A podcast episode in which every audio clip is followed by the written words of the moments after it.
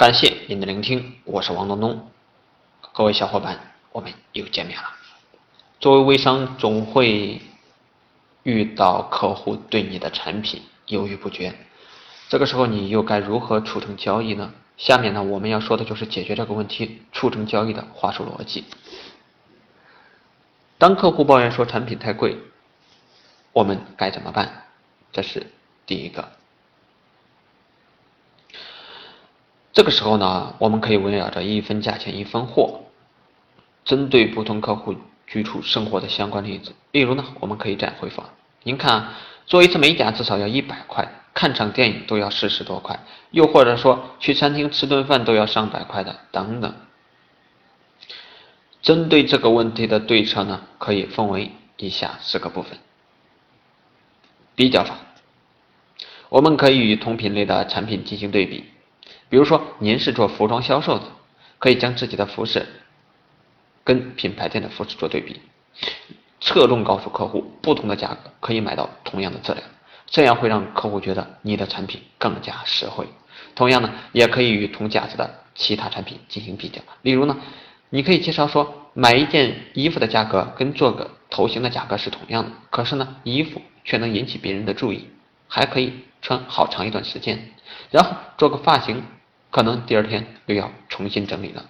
第二，拆散法，我们要尽量做到将自己的产品拆分成一部分一部分来介绍，因为这样可以把总的价格拆分成小额的价格，容易让客户产生一种错觉，觉得你的产品更加物美价廉。三，平均法就是将产品的价格平均分摊到可以使用每月、每周或每天，尤其对于一些服装、生活用品。必备品销售呢？这个方法是最有效的。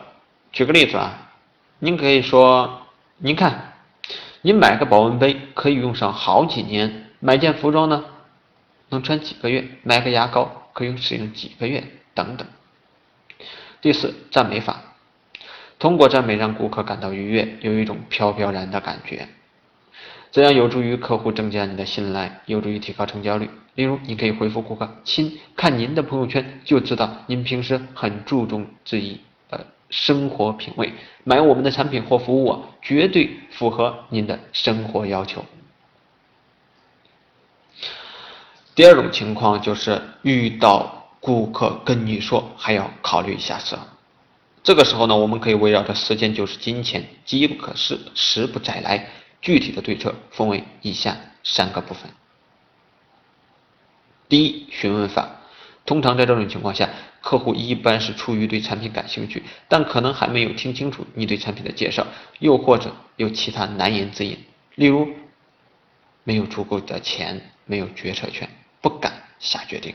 所以要学会运用询问法，先将原因问弄清楚，然后我们再对症下药，最后问题就药到病除了。我们可以问一下客户：“亲，我刚才的介绍是不是哪里没有解释清楚啊？您可以跟我再说一下。”第二，假设法，我们还可以利用假设法告诉客户：如果马上成交的话，客户可以得到什么样的好处或受益？又或者说，如果不马上成交的话，有可能会失去一些到手的利益或痛苦等。利用的就是人的恐慌心理来促成交易。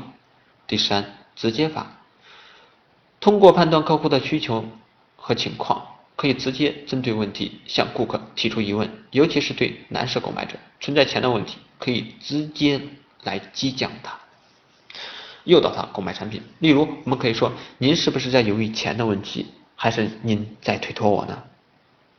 好了，我们今天的分享呢就到这里了，更多精彩内容我们下一期不见不散。如果我的文章对你有价值、有帮助，欢迎大家在我的文章底部点赞留言。